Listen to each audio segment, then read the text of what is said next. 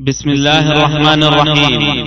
يسر شبكة الالوكة بالتعاون مع المكتبة المركزية للكتب الناطقة أن تقدم لكم هذه المادة.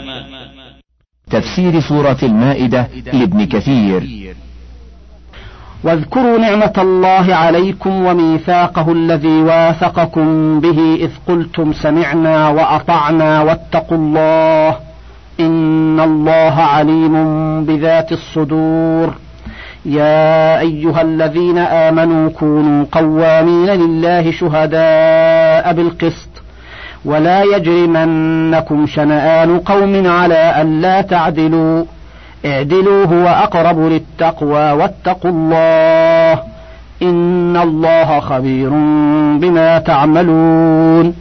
وعد الله الذين آمنوا وعملوا الصالحات لهم مغفرة وأجر عظيم، والذين كفروا وكذبوا بآياتنا أولئك أصحاب الجحيم.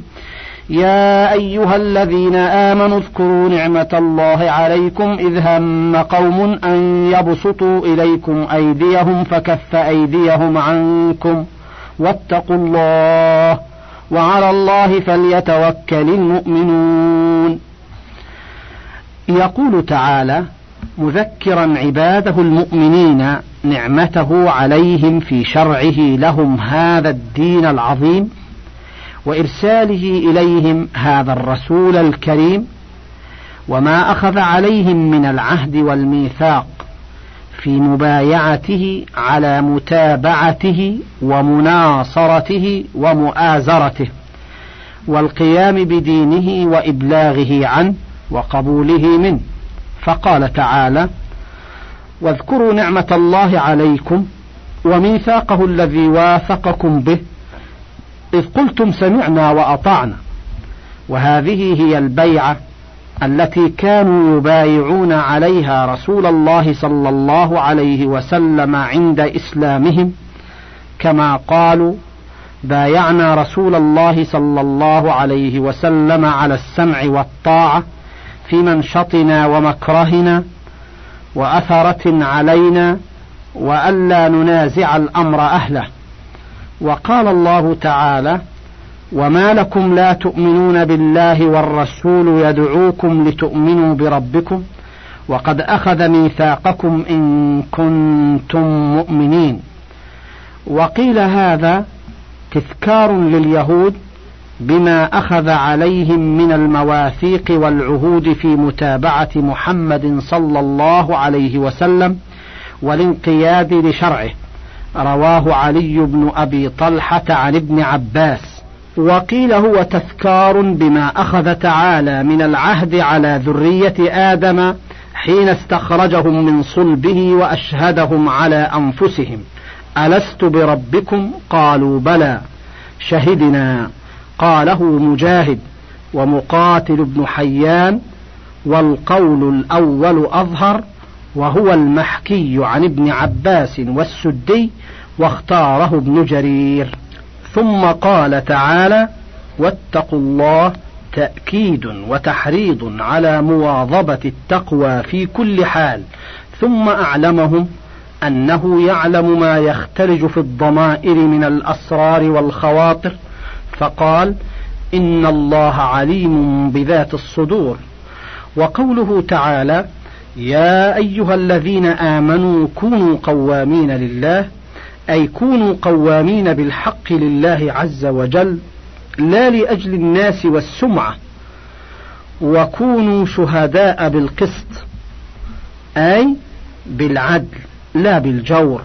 وقد ثبت في الصحيحين عن النعمان بن بشير أنه قال: نحلني أبي نحلا فقالت أمي عمرة بنت رواحة: لا أرضى حتى تشهد عليه رسول الله صلى الله عليه وسلم، فجاءه ليشهده على صدقتي فقال: أكل ولدك نحلت مثله؟ قال: لا. فقال: اتقوا الله واعدلوا في أولادكم. وقال: إني لا أشهد على جور. قال: فرجع أبي فرد تلك الصدقة.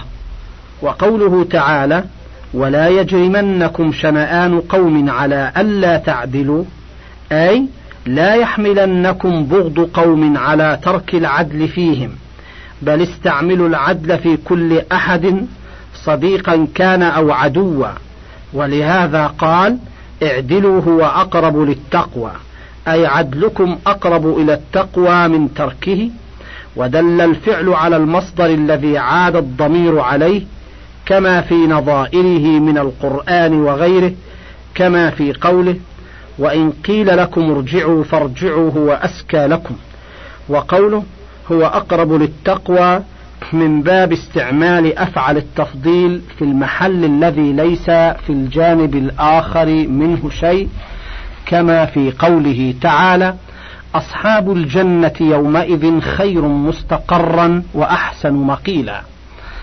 وكقول بعض الصحابيات لعمر أنت أفض وأغلظ من رسول الله صلى الله عليه وسلم، ثم قال تعالى واتقوا الله إن الله خبير بما تعملون، أي وسيجزيكم على ما علم من أفعالكم التي عملتموها، إن خيرا فخير وإن شرا فشر.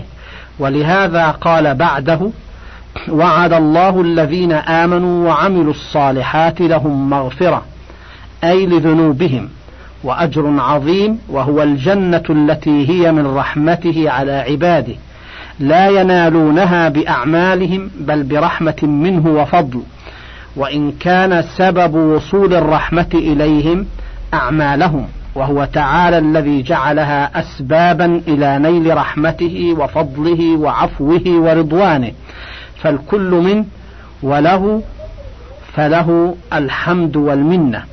ثم قال والذين كفروا وكذبوا بآياتنا أولئك أصحاب الجحيم.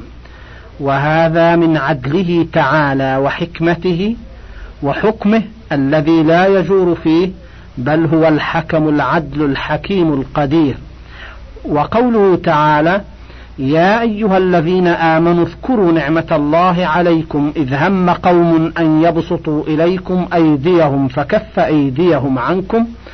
قال عبد الرزاق أخبرنا معمر عن الزهري ذكره عن أبي سلمة عن جابر أن النبي صلى الله عليه وسلم نزل منزلا وتفرق الناس في العضاء يستظلون تحتها، وعلق النبي صلى الله عليه وسلم سلاحه بشجرة، فجاء أعرابي إلى سيف رسول الله صلى الله عليه وسلم فأخذه فسله، ثم أقبل على النبي صلى الله عليه وسلم فقال من يمنعك مني؟ قال الله عز وجل. قال الأعرابي مرتين أو ثلاثا من يمنعك مني؟ والنبي صلى الله عليه وسلم يقول الله. قال فشام الأعرابي السيف، فدعا النبي صلى الله عليه وسلم أصحابه فأخبرهم خبر الأعرابي وهو جالس إلى جنبه ولم يعاقب.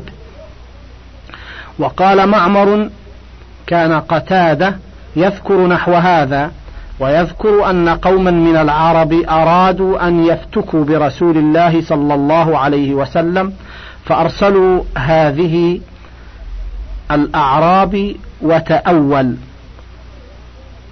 اذكروا نعمة الله عليكم إذ هم قوم أن يبسطوا إليكم أيديهم الآية. وقصة هذا الأعرابي وهو غورث ابن الحارث ثابتة في الصحيح.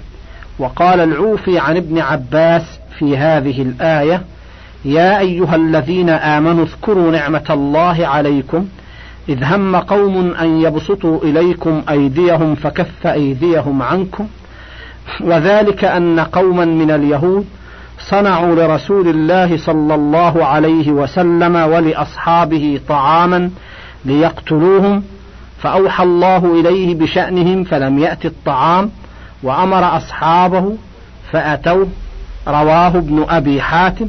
وقال أبو مالك نزلت في كعب بن الأشرف وأصحابه حين أرادوا أن يغدروا بمحمد وأصحابه في دار كعب بن الأشرف، رواه ابن أبي حاتم. وذكر محمد بن إسحاق ابن يسار ومجاهد وعكرمة وغير واحد أنها نزلت في شأن بني النضير حين أرادوا أن يلقوا على رأس رسول الله صلى الله عليه وسلم الرحى لما جاءهم يستعينهم في دية العامريين، ووكلوا عمر بن جحاش ابن كعب بذلك وأمروه إن جلس النبي صلى الله عليه وسلم تحت الجدار واجتمعوا عنده أن يلقي تلك الرحى من فوقه، فأطلع الله النبي صلى الله عليه وسلم على ما تمالأوا عليه، فرجع إلى المدينة وتبعه أصحابه، فأنزل الله في ذلك هذه الآية. وقوله تعالى: وعلى الله فليتوكل المؤمنون، يعني من توكل على الله كفاه الله ما أهمه وحفظه من شر الناس وعصمه. ثم أمر رسول الله صلى الله عليه وسلم أن يغدوا إليهم فحاصرهم حتى أنزلهم فأجلاهم. ولقد أخذ الله ميثاق بني إسرائيل وبعثنا منهم اثني عشر نقيبا وقال الله إني معكم لئن أقمتم الصلاة وآتيتم الزكاة وآمنتم برسلي وعزرتموهم وعزرتموهم وأقرضتم الله قرضا حسنا لأكفرن عنكم سيئاتكم ولأدخلنكم جنات تجري من تحتها الأنهار فمن كفر بعد ذلك منكم فقد ضل سواء السبيل. فبما نقضهم ميثاقهم لعناهم وجعلنا قلوبهم قاسية يحرفون الكلم عن مواضعه ونسوا حظا مما ذكروا به ولا تزال تطلع على خائنة منهم إلا قليلا منهم فاعف عنهم واصفح إن الله يحب المحسنين. ومن الذين قالوا إنا نصارى أخذنا ميثاقهم فنسوا حظا مما ذكروا به فأغرينا بينهم العداوة والبغضاء إلى يوم القيامة وسوف ينبئهم الله بما كانوا يصنعون. لما أمر تعالى عباده المؤمنين بالوفاء بعهده وميثاقه الذي أخذه عليهم على لسان عبده ورسوله محمد صلى الله عليه وسلم وأمرهم بالقيام بالحق والشهادة بالعدل وذكرهم نعمه عليهم الظاهرة والباطنة فيما هداهم له من الحق والهدى، شرع يبين لهم كيف أخذ العهود والمواثيق على من كان قبلهم من أهل الكتابين اليهود والنصارى، فلما نقضوا عهوده ومواثيقه أعقبهم ذلك لعنا منه لهم وطردا عن بابه وجنابه وحجابا لقلوبهم عن الوصول إلى الهدى ودين الحق وهو العلم النافع والعمل الصالح. فقال تعالى: ولقد أخذ الله ميثاق بني إسرائيل وبعثنا منهم اثني عشر نقيبا، يعني عرفاء على قبائلهم بالمبايعة والسمع والطاعة لله ولرسوله ولكتابه. وقد ذكر ابن عباس عن ابن إسحاق وغير واحد أن هذا كان لما توجه موسى عليه السلام لقتال الجبابرة فأمر بأن يقيم نقباء من كل سبط نقيب. قال محمد بن إسحاق: فكان من سبط روبيل شامون بن ركون، ومن سبط شمعون شافاط بن حري، ومن سبط يهوذا كالب ابن يوفان، ومن سبط أتين ميخائيل ابن يوسف، ومن سبط يوسف وهو سبط إفرايم يوشع ابن نون، ومن سبط بن يامين فلطم ابن دفون، ومن سبط زبولون جدي ابن شوري، ومن سبط منشا ابن يوسف جدي ابن موسى، ومن سبط دان خملائيل ابن حمد، ومن سبط أشار ساطور ابن ملكيل، ومن سبط نفثالة بحر ابن وقسى، ومن سبط يساخر لئيل ابن مكيد، وقد رأيت في السفر الرابع من التوراة تعداد النقباء على أسباط بني إسرائيل وأسماء مخالفة لما ذكره ابن إسحاق والله أعلم. قال فيها فعلى بني روبيل اليسور ابن سادون، وعلى ابن شمعون شموال ابن صوشكي، وعلى بني يهوذا الحشون ابن عمياذاب، وعلى بني يساخر شال ابن صاعون، وعلى بني زبولون الياب ابن حالوب، وعلى بني إفرايم منشا ابن عم النهور، وعلى بني منشا حمليائيل ابن يرسون، وعلى بني بن يامين أبيدا ابن جدعون، وعلى بني دان جعيذر ابن عم الشباء، وعلى بني آشار نحايل ابن عجران، وعلى بني كان السيف ابن دعوابيل، وعلى بني نفتال أجزع ابن عمينان. وهكذا لما بايع رسول الله صلى الله عليه وسلم الأنصار ليلة العقبة كان فيهم اثنى عشر نقيبا، ثلاثة من الأوس وهم أسيد بن الحضير وسعد بن خيثمة ورفاعة بن عبد المنذر، ويقال بدله أبو الهيثم ابن التيهان رضي الله عنه، وتسعة من الخزرج وهم أبو أمامة أسعد بن زرارة وسعد بن الربيع وعبد الله بن رواحة ورافع بن مالك بن العجلان والبراء بن معرور وعبادة بن الصامت وسعد بن عبادة وعبد الله بن عمرو بن حرام والمنذر بن عمرو بن حنيش رضي الله عنهم. وقد ذكرهم كعب بن مالك في شعر له كما أورده ابن إسحاق رحمه الله، والمقصود أن هؤلاء كانوا عرفاء على قومهم ليلتئذ عن أمر النبي صلى الله عليه وسلم لهم بذلك، وهم الذين ولوا المعاقدة والمبايعة عن قومهم للنبي صلى الله عليه وسلم على السمع والطاعة. قال الإمام أحمد حدثنا حسن بن موسى حدثنا حماد بن زيد عن مجالد عن الشعبي عن مسروق قال كنا جلوسا عند عبد الله بن مسعود وهو يقرئنا القرآن، فقال له رجل يا أبا عبد الرحمن هل سألتم رسول الله صلى الله عليه وسلم كم يملك هذه الأمة من خليفة؟ فقال عبد الله ما سألني عنها أحد منذ قدمت العراق قبلك.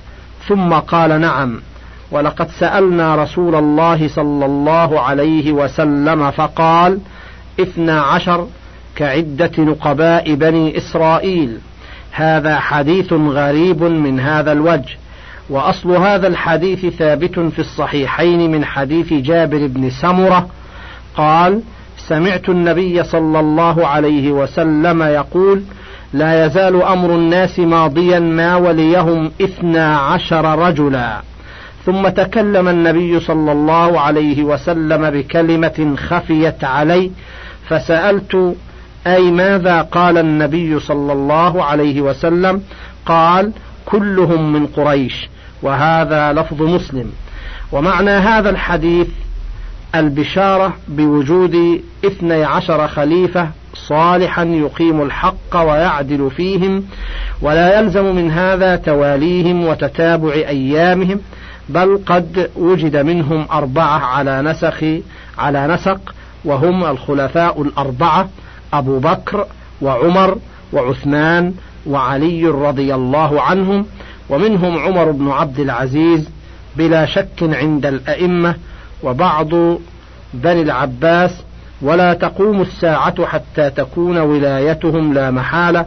والظاهر أن منهم المهدي المبشر به في الأحاديث الواردة بذكره، فذكر أنه يواطئ اسمه اسم النبي صلى الله عليه وسلم واسم أبيه اسم أبيه، فيملأ الأرض عدلا وقسطا كما ملئت جورا وظلما. وليس هذا بالمنتظر الذي تتوهمه الرافضة وجوده ثم ظهوره من سرداب سامرة، فإن ذلك ليس له حقيقة ولا وجود بالكلية، بل هو من هوس العقول السخيفة. وتوهم الخيالات الضعيفة.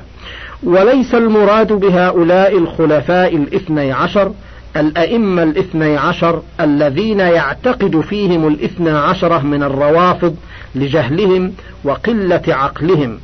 وفي التوراة البشارة بإسماعيل عليه السلام، وأن الله يقيم من صلبه اثني عشر عظيما، وهم هؤلاء الخلفاء الاثنى عشر المذكورون في حديث ابن مسعود وجابر بن سمرة. وبعض الجهلة ممن أسلم من اليهود إذا اقترن بهم بعض الشيعة يوهمونهم أنهم الأئمة الاثنى عشر، فيتشيع كثير منهم جهلا وسفها لقلة علمهم وعلم من لقنهم ذلك بالسنن الثابتة عن النبي صلى الله عليه وسلم. وقوله تعالى: وقال الله إني معكم، أي بحفظي وكلاءتي ونصري، لئن أقمتم الصلاة وآتيتم الزكاة وآمنتم برسلي، أي صدقتموهم فيما يجيئونكم به من الوحي، وعزرتموهم أي نصرتموهم ووازرتموهم على الحق، وأقرضتم الله قرضا حسنا، وهو الإنفاق في سبيله وابتغاء مرضاته، لأكفرن عنكم سيئاتكم، أي ذنوبكم أمحوها وأسترها ولا أؤاخذكم بها، ولأدخلنكم جنات تجري من تحتها الأنهار، أي أدفع عنكم المحظور وأحصل لكم المقصود. وقوله: فمن كفر بعد ذلك منكم فقد ضل سواء السبيل، أي فمن خالف هذا الميثاق بعد عقده وتوكيده وشده وجحده وعامله معاملة من لا يعرفه فقد أخطأ الطريق الواضح وعدل عن الهدى إلى الضلال. ثم أخبر تعالى عما حل بهم من العقوبة عند مخالفتهم ميثاقه ونقضهم عهده، فقال: فبما نقضهم ميثاقهم لعناهم، أي فبسبب نقضهم الميثاق الذي أخذ عليهم لعناهم، أي أبعدناهم عن الحق وطردناهم عن الهدى، وجعلنا قلوبهم قاسية، أي فلا يتعظون بموعظة لغلظها وقساوتها، يحرفون الكلمة عن مواضعه، أي فسدت فهومهم وساء تصرفهم في آيات الله، وتأولوا كتابه على غير ما أنزله، وحملوه على غير مراده، وقالوا عليه ما لم يقل عياذا بالله من ذلك، ونسوا حظا مما ذكروا به، أي وتركوا العمل به رغبة عنه. وقال الحسن: تركوا عرى دينهم ووظائف الله تعالى التي لا يقبل العمل إلا بها. وقال غيره: تركوا العمل فصاروا إلى حالة رديئة، فلا قلوب سليمة ولا فطر مستقيمة ولا أعمال قويمة، ولا تزال تطلع على خائنة منهم، يعني مكرهم وغدرهم لك ولأصحابه. وقال مجاهد وغيره: يعني بذلك تمالؤهم على الفتك برسول الله صلى الله عليه وسلم، فاعف عنهم واصفح، وهذا هو عين النصر والظفر، كما قال بعض السلف: ما عاملت من عصى الله فيك بمثل أن تطيع الله فيه. وبهذا يحصل لهم تأليف وجمع على الحق، ولعل الله أن يهديهم. ولهذا قال تعالى: إن الله يحب المحسنين، يعني به الصفحة عمن أساء إليك. وقال قتادة: هذه الآية فاعف عنهم واصفح منسوخة بقوله: قاتلوا الذين لا يؤمنون بالله ولا باليوم الآخر، الآية. وقوله تعالى: ومن الذين قالوا إنا نصارى أخذنا ميثاقهم، أي ومن الذين ادعوا لأنفسهم أنهم نصارى متابعون المسيح ابن مريم عليه السلام وليسوا كذلك، أخذنا عليهم العهود والمواثيق على متابعة الرسول صلى الله عليه وسلم ومناصرته ومؤازرته واقتفاء آثاره، وعلى الإيمان بكل نبي يرسله الله إلى أهل الأرض، ففعلوا كما فعل اليهود، خالفوا المواثيق ونقضوا العهود، ولهذا قال تعالى: فنسوا حظا مما ذكروا به فأغرينا بينهم العداوة والبغضاء إلى يوم القيامة، أي فألقينا بينهم العداوة والبغضاء لبعضهم بعضا، ولا يزالون كذلك إلى قيام الساعة. وكذلك طوائف النصارى على اختلاف أجناسهم لا يزالون متباغضين متعادين، يكفر بعضهم بعضا ويلعن بعضهم بعضا، فكل فرقة تحرم الأخرى ولا تدعها تلج معبدها، فالملكية تكفر اليعقوبية وكذلك الآخرون، وكذلك النسطورية والآريوسية، كل طائفة تكفر الأخرى في هذه الدنيا ويوم يقوم الأشهاد. ثم قال تعالى: وسوف ينبئهم الله بما كانوا يصنعون. وهذا تهديد ووعيد أكيد للنصارى على ما ارتكبوه من الكذب على الله وعلى رسوله وما نسبوه إلى الرب عز وجل، وتعالى وتقدس عن قولهم علوا كبيرا من جعلهم له صاحبة وولدا، تعالى الواحد الأحد الفرد الصمد الذي لم يلد ولم يولد ولم يكن له كفوا أحد. يا أهل الكتاب قد جاءكم رسولنا يبين لكم كثيرا مما كنتم تخفون من الكتاب ويعفو عن كثير، قد جاءكم من الله نور وكتاب مبين، يهدي به الله من اتبع رضوانه سبل السلام ويخرجهم من الظلمات إلى النور بإذنه ويهديهم إلى صراط مستقيم. يقول تعالى مخبرا عن نفسه الكريمة أنه قد أرسل رسوله محمدا صلى الله عليه وسلم بالهدى ودين الحق إلى جميع أهل الأرض، عربهم وعجمهم، أميهم وكتابيهم، وأنه بعثه بالبينات والفرق بين الحق والباطل، فقال تعالى: يا أهل الكتاب قد جاءكم رسولنا يبين لكم كثيرا مما كنتم تخفون من الكتاب ويعفو عن كثير، أي يبين ما بدلوه وحرفوه وأولوه وافتروا على الله فيه، ويسكت عن كثير مما غيروه ولا فائدة في بيانه. وقد روى الحاكم في مستدركه من حديث الحسين بن واقد عن يزيد النحوي عن عكرمة عن ابن عباس رضي الله عنه قال: من كفر بالرجم فقد كفر بالقرآن من حيث لا يحتسب. قوله: يا أهل الكتاب قد جاءكم رسولنا يبين لكم كثيرا مما كنتم تخفون من الكتاب، فكان الرجم مما أخفوه، ثم قال: صحيح الإسناد ولم يخرجاه.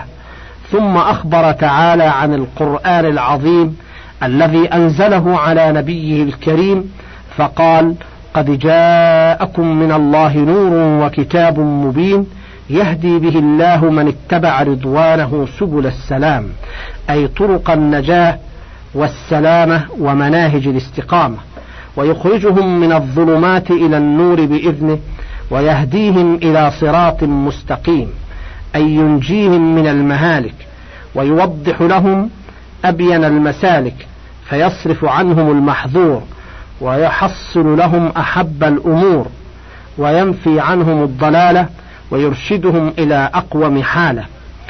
لقد كفر الذين قالوا إن الله هو المسيح ابن مريم، قل فمن يملك من الله شيئا إن أراد أن يهلك المسيح ابن مريم وأمه ومن في الأرض جميعا، ولله ملك السماوات والأرض وما بينهما، يخلق ما يشاء، والله على كل شيء قدير. وقالت اليهود والنصارى: نحن أبناء الله وأحباؤه، قل فلم يعذبكم بذنوبكم، بل أنتم بشر ممن خلق، يغفر لمن يشاء ويعذب من يشاء، ولله ملك السماوات والأرض وما بينهما وإليه المصير. من فضلك تابع بقية المادة.